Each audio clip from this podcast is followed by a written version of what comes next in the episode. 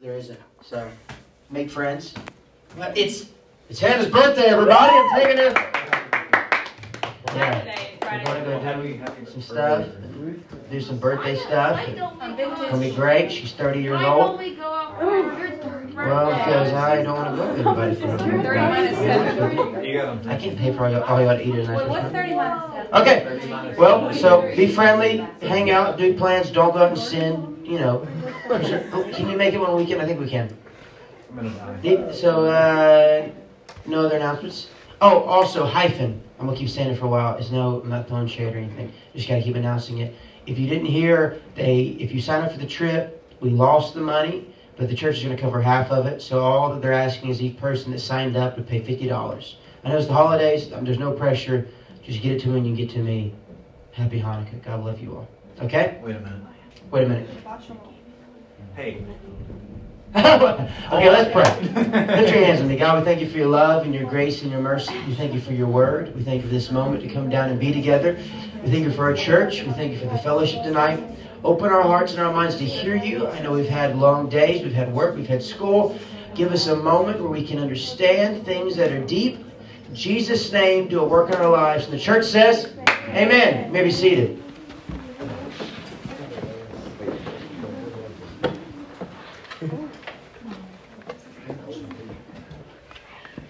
I will say this, uh, I have two sermons I'm excited about, and I assigned one for this Wednesday, and I assigned one for Sunday, okay? And then, uh, you know, we'll see if they switch, okay? So you may get a double special, but you'll figure out half of this by the time Saturday rolls around. You know it, I know it, we'll just get a double dipping. But hopefully the Lord will allow me to use the other one. Tonight, I want to talk to you about the Lord, okay?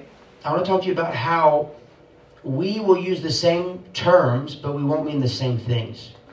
Okay, the Lord is, is very specific about this. For instance, there was a man one day that had found himself sitting by a magical pool. Okay, the, the, the theory was is that if you can get in this pool of water, when it moves, you could be healed. An angel, it was said, would move upon the water, cause the water to ripple, and if you could get in the water, you could get healed.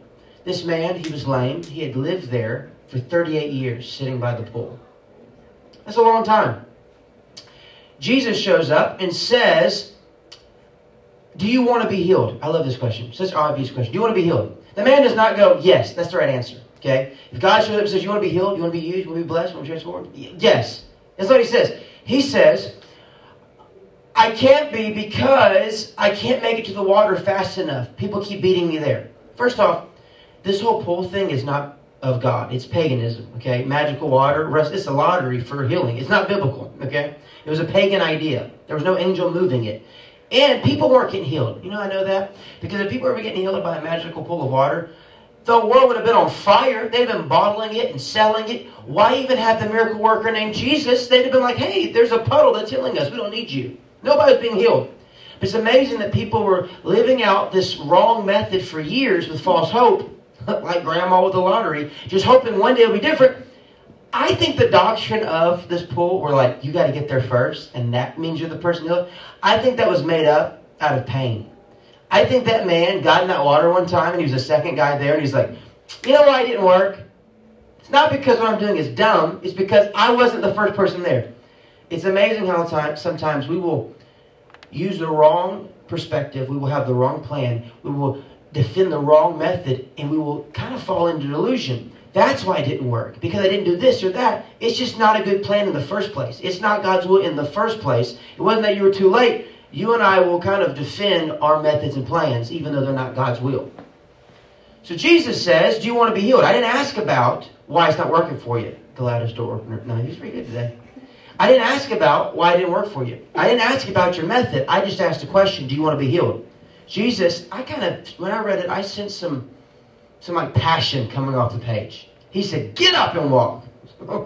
He gets up and he walks. thirty-eight years of trying to do it the wrong way was fixed because the identity of God in flesh walked in and said, your method's wrong, but my identity is going to show you how I will do this thing. My method is, I'll speak it, you obey me, it's going to work. Sacrifice your plans because I am God. The Pharisees, the Sadducees, the religious leaders of the day, They see this man. They've known this man. thirty-eight years the man's lived there. He's famous. Like that famous homeless man next to Thornton's. You know who he is. You see him every day.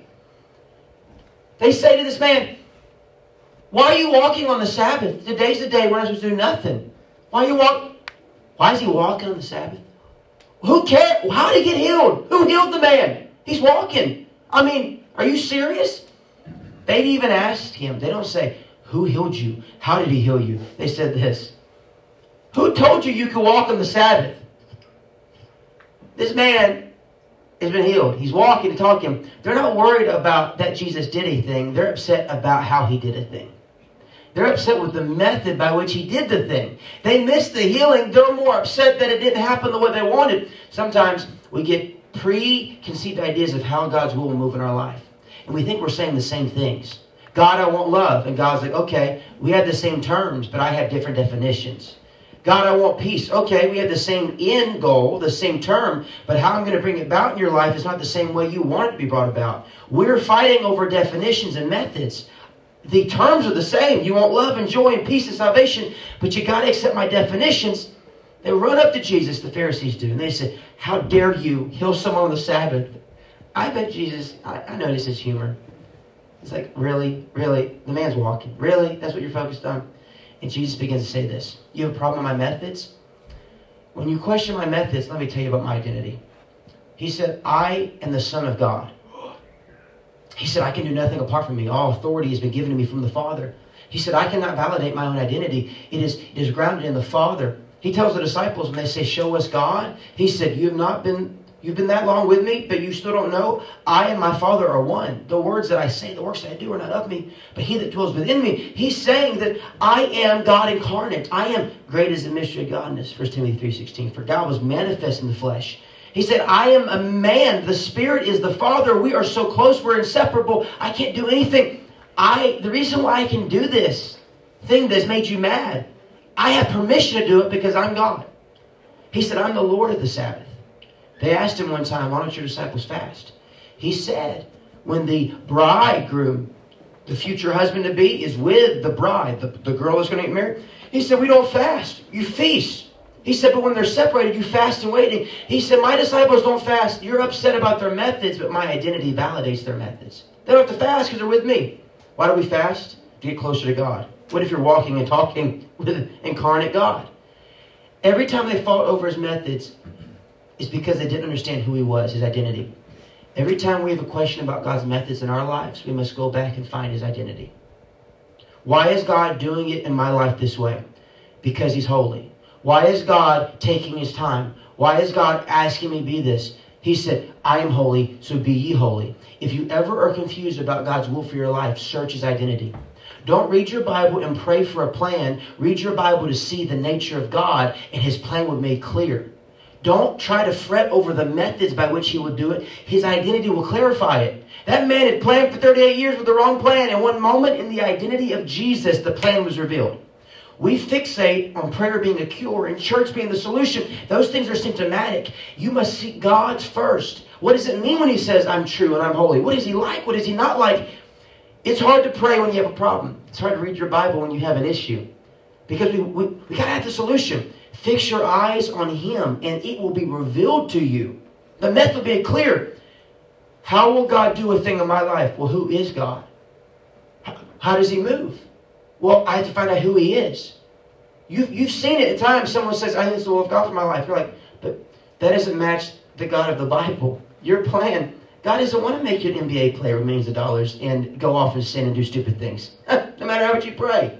That doesn't match the God of the Bible. Your plan and method doesn't match his identity. His identity will validate and show his plan. He told them, I am the Son of God. Then he said, I'm the Son of Man. There were, they were all using the same terms. The disciples, the Pharisees, the Jewish people, and Jesus, all using the same terms. Here are their terms. God, salvation, and, the, and, and glory. All using the same terms, okay? But they all had different definitions. You notice that in society, we all use the same words, but we need different things. If you said, what does the word love mean? Whoa, different definitions. What does the word God mean? Different definitions. What does justice mean? Different definitions. What is morality? What is marriage? We're all using the same words but different definitions. And Jesus knew that the Jews are saying one thing, and the Pharisees and the disciples, they're saying one thing. It's the same word, but they're meaning different things. I believe in God. Yeah, but you don't have the same definition of God. I believe in salvation, but you don't have the right definition of salvation. You can't just have the term. You got to have the right definition. You can't just have the end. You got to understand the means by which God will bring it. God's identity and His methods are linked together. You want to know why God's doing what He's doing? His method, check His identity. And you know His method in your life? Check His identity. Here's what God did. The Jewish people had the definition. Messiah, salvation. They thought, same word, different definition. They thought the Son of Man. In Daniel, the Ancient of Days, God gives power to the Son of Man. And He will be like a, a prophet. He'll be like another David. He'll be a man, but He'll be empowered. And He's going to overthrow the Romans. He's going to set up an earthly government. He's going to have horses and chariots and everything. They're using the same word salvation, but they have a wrong definition. Jesus said, uh, I have come to save your soul. I am. I am that Son of Man. But also, I am God in the flesh. You see, I, the verse Isaiah, whenever the Jews read it, it said, a child is born. They're like, we like that part. That's the Messiah, a child born. And the government's resting upon His shoulders. We like that part. He's going to rule the government. We like that part. They didn't like the full definition, though. And His name should be called Mighty God, the Everlasting Father. Wait a second. Why is He called the Father? He's saying, y'all just wanted a prophet that would help you, but God robed Himself in the flesh to come down. You're upset with my methods. How can a man do this? He's saying, my methods make sense when you understand who I am. Whenever Satan was tempting Jesus, he said, throw yourself off this mountain and let angels catch you. Jesus said, here's the definition. It is written, you shall not tempt the Lord your God. By virtue of the definition, Jesus called Himself Lord. You shall not tempt the Lord your God. Is He saying He's Lord? Then He said, Satan said, turn these rocks into bread. You're, you're hungry, turn them bread, show your power. He said, it is written, man cannot live by bread alone, but every word that comes out of the mouth of God. He just called Himself man. He was trying to tell the Jews, yes, I am a man, but I'm also the Father. Yes, I am a man, but I'm also Lord. I'm try- he was trying to teach them oneness. They're confused about how He's doing it because they have un- confusion about His identity. Whenever you have confusion about why we live the way we live and why God may take longer, check His identity, His methods, His plans. They go together.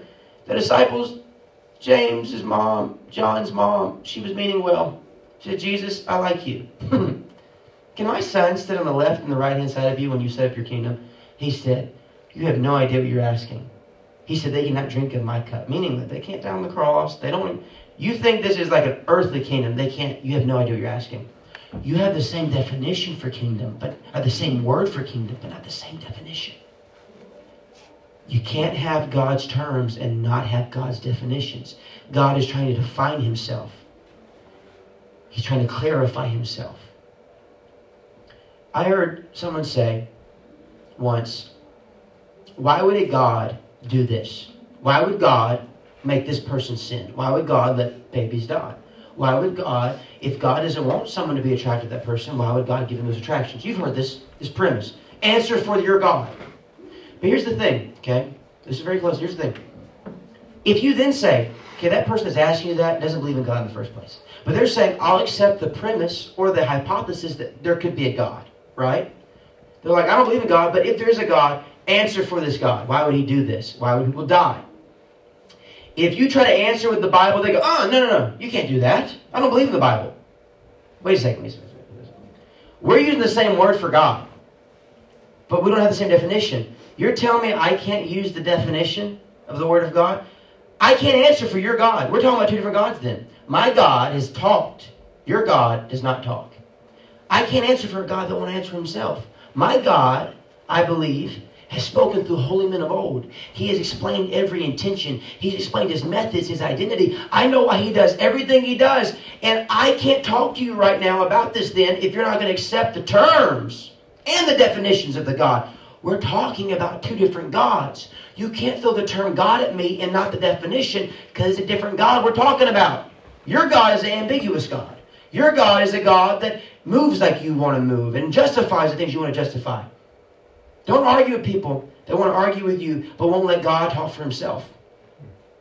You're never going to win and they're never going to be saved. You can't say we're saying the same term, but you won't accept the same definition. When Moses was about to go to Egypt, God told him, when they ask who I am, tell them, I am that I am.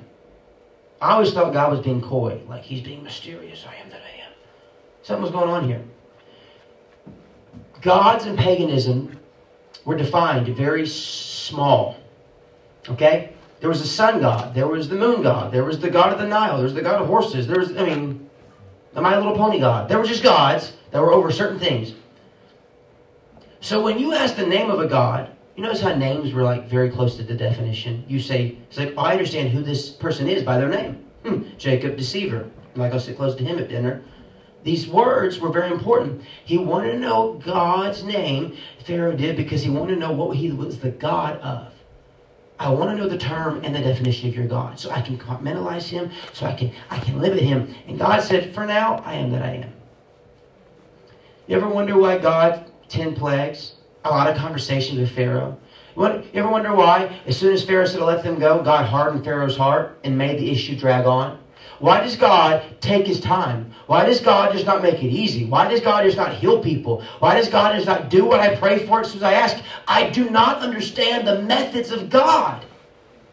God was going to not just do it where he freed them. He was going to do it where everybody knew who he was. The Jews, the Israelites, and Egypt, he, they both all had word God. But the Jewish people had a wrong definition of God. They were bitter, they were broken, they felt rejected. He said, I'm going to show you I am that I am. The Egyptians, same word, God, but wrong definition. I'm going to show you the definition of who I am. Pharaoh, I'm going to harden your heart. I'm going to punish you so bad. Why? Because I want to show everybody what happens. Paul says that Pharaoh was set up as a vessel of destruction so God can unleash his wrath. God is showing you the definition of who he is. Pharaoh, this is what happens when you abort thousands of firstborn children and throw them in the Nile. This is the God I am. This is what I like and I don't like. He did not just come to do something. He came to define himself. He looked at the Israelites. He said, you wanted to be easy and quick, but I got to show you that I'm a God of righteousness and justice and not just mercy and not just grace. I'm going to punish sin and free people from sin. The last plague, the death angel. He said, if you take a spotless lamb, you kill it, you take the blood, you put it on the top door post, the side door post, your firstborn child will be spared.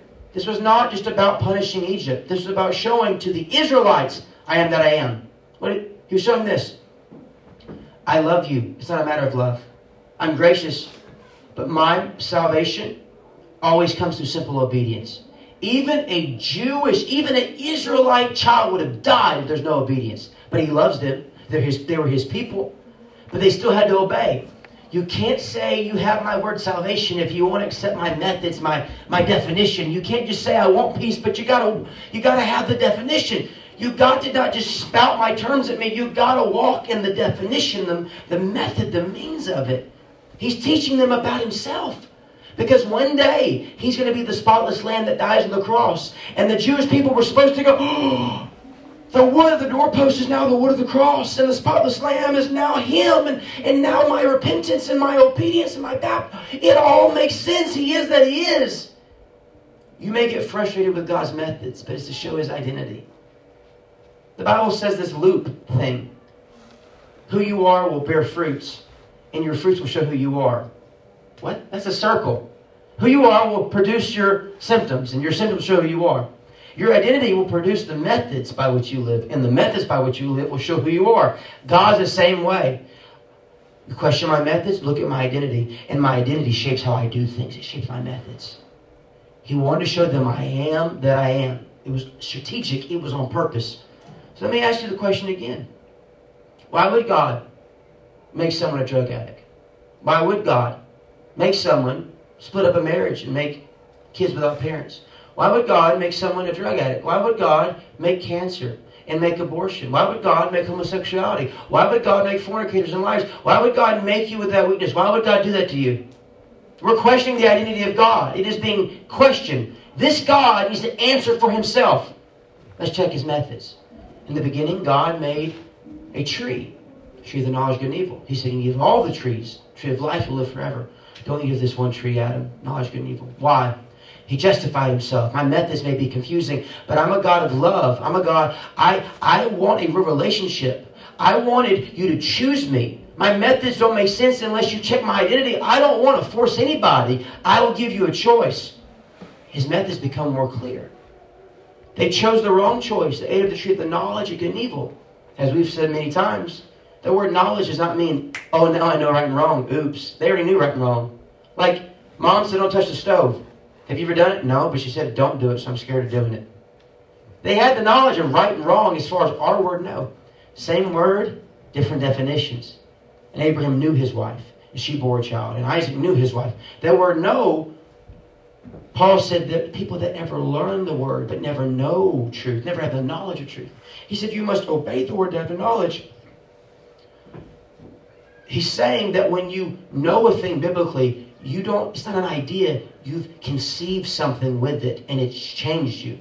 When they ate of that fruit, before then, they'd only known obedience and known they were perfect. The, the definition for the term man was free, eternal, perfect, sinless, holy.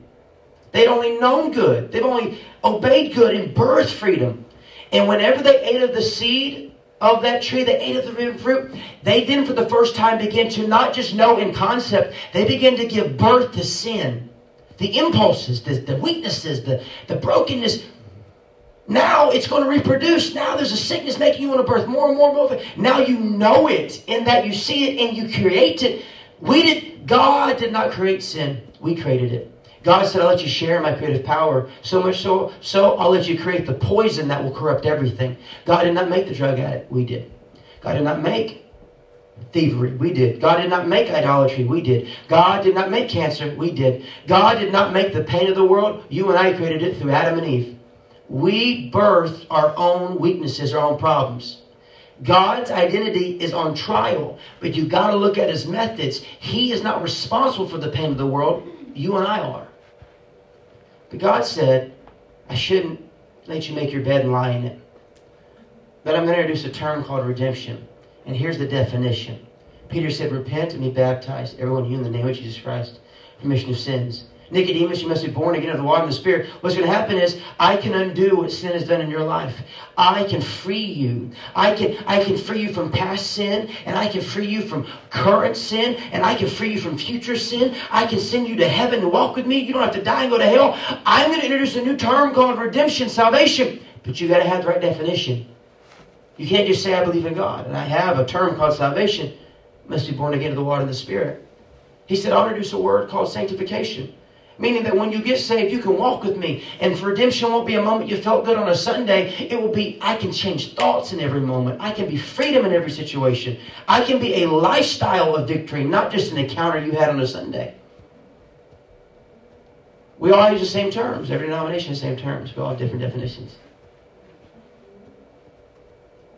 I love this. Job said, behold, God, the one who walks alone in the waves. Not just the one who walks alone in the water. Water would be hard enough, impossible. He walks on unsteady water. Like the impossible on top of impossible. It's like a double-stacked Oreo. Like water, waves, he's doing it. The God who, that was the definition of God. One of the definitions of God was he who walks alone on the waves. But fast forward to the New Testament, I see him walking on the water as a man named Jesus. And Peter says from a boat, is that you, Lord? He said, it is. He said, at your word, Lord, I'll walk out. He said, come. Come forth. Peter gets out of the boat. At your word. I have to obey your word to walk with you on the water. If I'm going to share in your power, I must share in your methods. I cannot do what you do if I don't die like you die. What? How do you get saved? Jesus died on the cross, buried in the tomb, rose again. When you die on the cross, it says that you, when you repent, it's like you're dying on the cross. When you get baptized, it says that you're in the tomb with him. And when you get the Holy Ghost, it says you're like resurrected with him. Now you have the same terms and the same definitions. Jesus, death, burial, resurrection, salvation. You, death, burial, resurrection, salvation. You can't have his terms without his definitions. Now, the one who walked in the water alone is now walking, but he's not alone. Peter begins to sink, and we think, oh, it's a story about how you need more faith. Jesus picks him up and walks with him hand in hand back to the boat. Now it's a story about how you won't have to do it alone. But look what Peter is sharing with. The God that used to do the impossible by himself is now sharing it. The God that used to have peace by himself is now sharing it. God said, if you share in my obedience, you'll share in my victory. If you share my definitions, you'll share in my terms. Uh, if you share in my methods, you can share in my identity. Christians be little Christ. He said, you're made in my likeness. Now, holy was just something with God. But now he says we can be ye holy. Now he says we can be holy and acceptable sacrifices. Now we can walk on the water with Jesus. Now he's sharing his identity. He did not just do it just to do it. He did it to show himself, and he did it to share his identity with you. If you notice the dictionary, it has three sections. Term, that's the word. Definition, then it has, it uses it in a sentence. God defines his terms. God defines his definitions. And when he does in your life, you're meant to be the sentence. You're meant to be the illustration of the nature of God. God is holy. Term holy. Definition. It defines God's holiness. It defines what he likes, what he doesn't like. It defines his glory. And then the sentence, the application, the illustration is supposed to be your life. Insert your name here. So-and-so is walking in holiness because God has done a work in their life. The terms are not meant to stay on the page. You're meant to be the illustration. You're meant to use it in a sentence. You're meant to be God's sentence. God is defining himself even further by showing himself through you. Term, definition, sentence. Use it in a sentence. Every day God is saying to you, I am peace. Here's the definition of peace. Here's what I ask to have peace. Use it in a sentence. I am joy. Here's the definition of joy. Here's how to get joy. Now you, use it in a sentence. The world is needing to see it be used in a sentence. They're rejecting his terms and they're rejecting his definitions. But something happens when you see it being used in a sentence. And you question his methods. Why is God doing it this way in my life? Look at his nature. He's doing it to show himself. He's doing it to shape you. He's not just doing it to get the job done. He never does it just to do a thing. He does it to change something. It's a loop. When I question his methods, look at his identity. When I don't know his identity, look at how he's always done what he does. Look at the fruits of God. How does God, what is God like? Look how he always is moved. Look what he's punished. Look what he's rewarded. That's why most of the Bible is stories. It's a bunch of applications. It's a bunch of using it in a sentence so your life can mirror it. God is defining himself. And God is trying to define himself through you. God is trying to define you. It's a beautiful, wonderful thing. Let God use it in a sentence. Why don't you stay on me?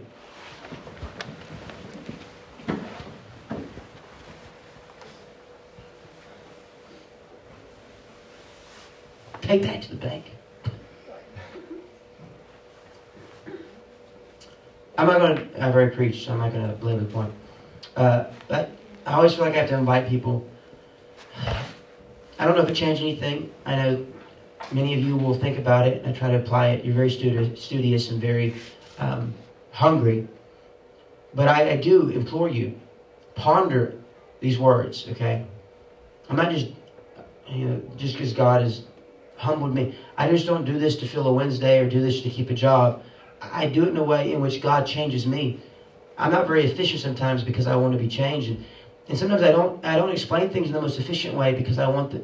I could say things simpler for you, but it wouldn't change you. I, I could say things that, that are more marketable for your age group, but it wouldn't show God right. I don't want to just do it to get a job done. I want to do it in which God can express himself in you and define you. So sometimes I know that different age groups, different maturity levels, different... You've been with me for a long time, been with me for a little bit of time. Take it, listen to it, go back, study it, get a hunger for it. You will find solutions and answers if you want them. Uh, any door open if you want it to open. The words I say today will make sense more and more and more the more you look at them. These are not my words. These are God's words. I promise you. Prayer and fasting. Don't just think, well, that was a good one that Mary gave.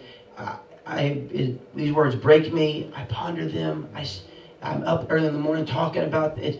I, blood, sweat, and tears. But it's it's. I'm saying it's not just me.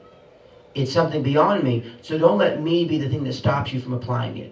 Don't let the vessel deteriorate your expectation for the word. These are holy words, holy definitions, holy terms. And they're going to transform your life. You can walk on the water with Jesus in whatever category that you want to. Okay? Why don't you pray with me real quickly. God, we thank you for your love and your grace and your mercy. God, let us see you rightly. What is the purpose of any of this? It is to see you correctly and to, to see you correctly in the way that we obey you and we show you correctly. Blessings are symptoms. New jobs are symptoms. Healings are symptoms. All these are symptoms. It is to see you right and to be right with you, to be righteous, to do the right thing the right way. Lord, everything is, is, is a symptom from that point. God, we praise you out of seeing you right. We worship you to see you right. Everything we do is to bring about that end, to see your identity, to see your will. Define us, Lord, as you allow us to see how you define yourself. Let us go back and see what holiness means and what faith means and what love means.